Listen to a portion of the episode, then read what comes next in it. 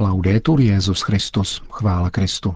Posloucháte české vysílání Vatikánského rozhlasu v neděli 20. prosince.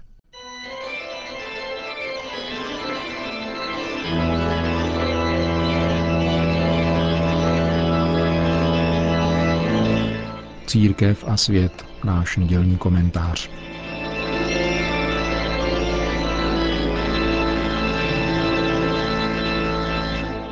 Máme s ateisty stejného Boha? Zajisté. Věříme-li v Boha, pak pouze v jediného. Toho, který stvořil všechny lidi, nevýjímaje ateisty.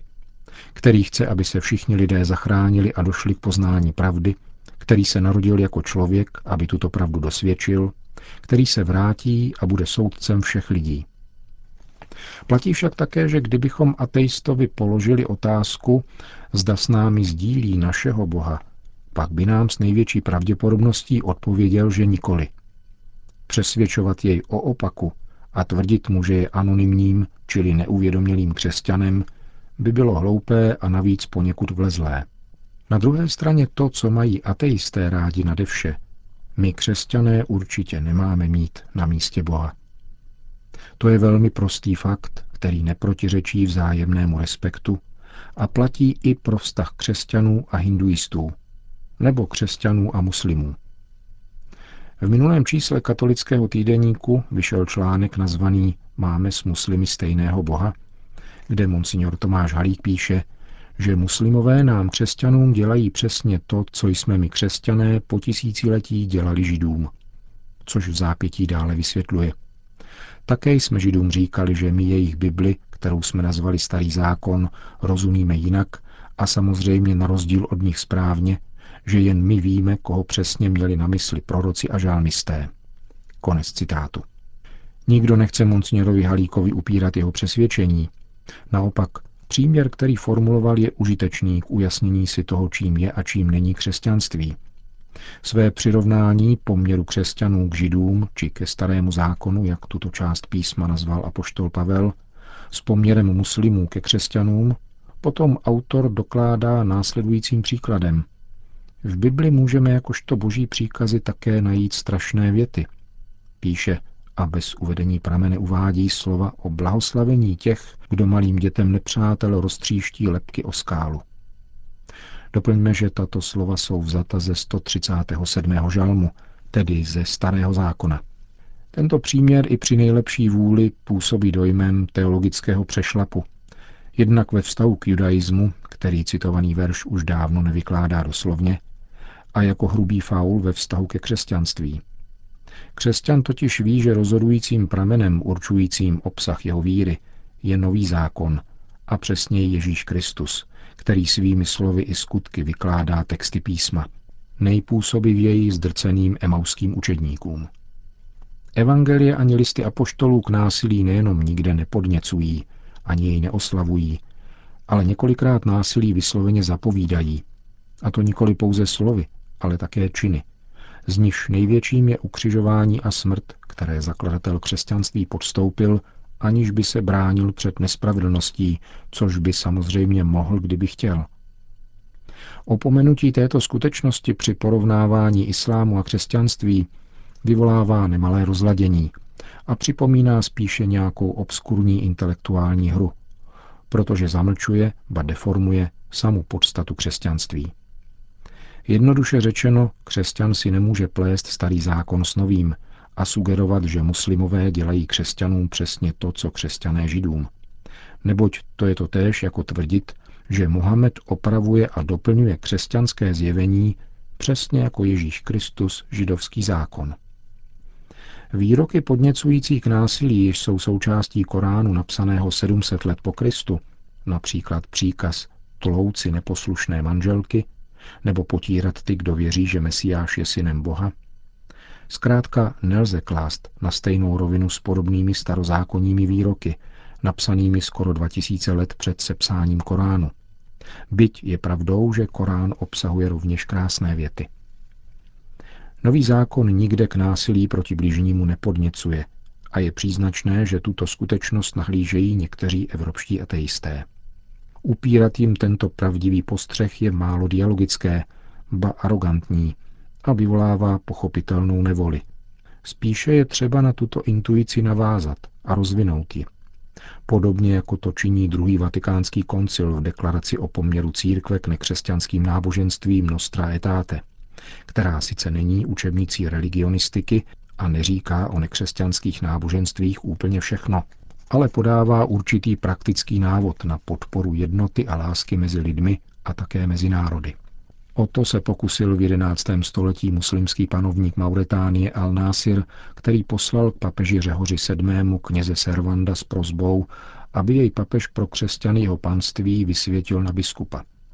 A Řehoř VII., velký bojovník za investituru, tedy za právo církve rozhodovat o jmenování biskupů, odpověděl muslimskému panovníkovi roku 1076 krásným listem, ve kterém mimo jiné píše Lásku si my a vy dlužíme více, nežli ji dlužíme jiným národům, poněvadž uznáváme a vyznáváme, byť pravda různým způsobem, jediného Boha, kterého my denně chválíme a ctíme jako stvořitele a učitele tohoto světa podle slov Apoštola. On je náš pokoj. On učinil ze dvojího lidu jeden jediný. Mír nenastolí spolitizovaná, mondénní verze křesťanství, nýbrž křesťanství žité a hlásané v plnosti, jak to ukazuje příklad jeho zakladatele, tedy konkrétní láska v pravdě. Jakkoliv je totiž mír mezi křesťany a muslimy žádoucí, nelze jej budovat na nových pochybeních a omylech, i když se zdají revoluční.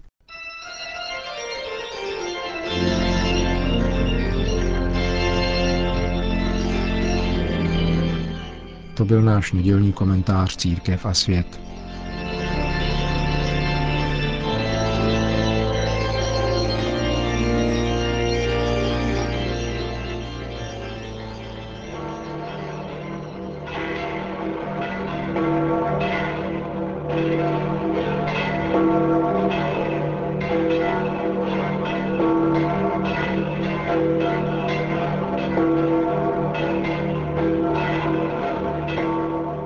Na svatopetrském náměstí se dnes sešlo asi 20 tisíc lidí, aby si vyslechli pravidelnou polední promluvu Petrova nástupce.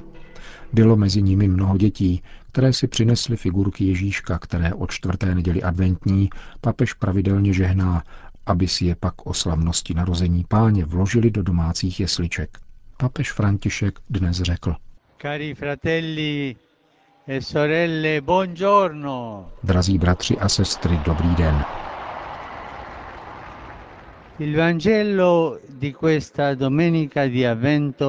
Evangelium této neděle adventní klade do popředí postavu Marie. Vidíme ji, jak se hned poté, co ve víře počala Božího syna, vydává na dlouhou cestu z galilejského Nazareta do jednoho judského města v horách, aby navštívila Alžbětu a pomáhala jí. Anděl Gabriel jí zjevil, že její starší bezdětná příbuzná je v šestém měsíci těhotenství proto Matka Boží, která v sobě nosí ještě větší dar a tajemství, jde za Alžbětou a zůstává u ní tři měsíce. Představte si setkání těchto dvou žen, jedné starší a druhé mladé. Ta mladší pozdraví jako první. Evangelium říká, vešla do Zachariášova domu a pozdravila Alžbětu. A po tomto pozdravu byla Alžběta naplněna úžasem. Nezapomínejte na slovo úžas. Alžbětu naplnil úžas, který zaznívá v jejich slovech. Jak jsem si zasloužila, že matka mého pána přišla ke mně. A obejmou se a políbí. Obě těhotné ženy mají radost, starší i mladá. Per celebrare in modo proficuo il Natale Abychom s užitkem oslavili narození páně, jsme vybízeni pozastavit se nad výskytem úžasu. Kde se v každodenním životě vyskytuje úžas? Existují tři takováto místa. Nejprve druhý člověk, ve kterém uznáváme bratra, protože od Ježíšova narození se v každé tváři zračí podoba Božího syna. Zejména jde-li o tvář chudého, protože Bůh vstoupil do světa jako chudý a především chudým dovolil, aby se k němu přiblížili. Un altro luogo dello stupore in cui se guardiamo con fede proviamo proprio lo stupore e la storia. Dalším místem úžasu, kde zakoušíme pohledem víry úžas, jsou dějiny. Často si myslíme, že se na ně díváme správně, avšak místo toho riskujeme, že si je vyložíme obráceně. Dochází k tomu například, když se nám zdá, že dějiny jsou určovány tržní ekonomikou, regulované finančnictvím a obchodem a ovládané střídajícími se mocnostmi.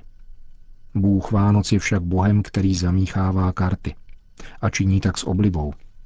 Jak to řekla Maria ve chvalospěvu Magnifikát, pán mocné se sazuje z trůnu a povyšuje ponížené a hladové sytí dobrými věcmi a bohaté propouští s prázdnou. To je druhý úžas. Úžas nad dějinami. Un terzo luogo dello stupore. Třetím místem úžasu je církev. Dívat se na ní úžasem víry znamená neomezovat se jenom na náboženskou instituci, kterou je, níbrž vnímat ji jako matku, která se i přes mnohé šrámy a vrázky, a máme jich mnoho, vyznačuje skvoucími rysy nevěsty, kterou Kristus Pán miluje a očišťuje. Církev, která dovede uznat mnohá znamení věrné lásky, která jí Pán neustále posílá. Církev, pro kterou Pán Ježíš nikdy nebude žádlivě bráněným majetkem. Ti, kteří si takto počínají, chybují. Bude však vždycky tím, kdo církvi vychází v ústrety a koho církev umí očekávat s důvěrou a radostí, čímž propůjčuje hlas naději světa. Církev, volající k pánu, přijď, pane Ježíši. Matka církev má stále brány do kořán a paže otevřené k obětí všech. Matka církev dokonce vychází ze svých bran s mateřským úsměvem hledat všechny vzdálené, aby je přivedla k božímu milosedenství. Toto je úžas Vánoc. A Natale Dio ci dona tutto. O Vánocích nám Bůh dává všechno. Sebe samého darem svého syna, jediného, který je veškerou jeho radostí. A jedině srdcem Marijním, srdcem pokorné a chudé sionské dcery, která se stala matkou syna nejvyššího, je možné jásat a radovat se z velkého božího daru a jeho nepředvídatelného překvapení. Ona kéž nám pomůže, abychom v druhých, v dějinách a v církvi vnímali úžas z Ježíšova narození, daru všech darů, nezaslouženého daru, který nám přináší spásu. Setkání s Ježíšem ať dá pocítit tento obrovský úžas také nám. Nemůžeme však žasnout, nemůžeme se setkat s Ježíšem, pokud jej nerozpoznáváme ve druhých, v dějinách a v církvi. Po hlavní promluvě papež František dodal, také dnes bych rád obrátil pozornost k milované Sýrii a upřímně ocenil dohodu dosaženou mezinárodním společenstvím. Všechny vybízím, aby velkodušně pokračovali na cestě k zastavení násilností a ke smluvnímu řešení, jež přinese mír. Myslím rovněž na nedalekou Libii, kde nedávno přijatý závazek zúčastněných stran usilovat o vládu národní jednoty slibuje nadějnou budoucnost. Rád bych také podpořil úsilí o spolupráci, ke které jsou vybízeny Kostarika a Nicaragua. Doufám, že obnovený duch bratrství dále posílí jejich dialog a vzájemnou spolupráci a stejně tak i všech ostatních zemí tohoto regionu. Po společné modlitbě Anděl Páně Petrův nástupce všem požehnal. Sit nomen Domini benedictum. Et os nunc et usque in seculum. Aiutorium nostrum in nomine Domini. Qui fecit celum et terram. Benedicat vos, omnipotens Deus, Pater et Filhos et Espírito Santo. Amém.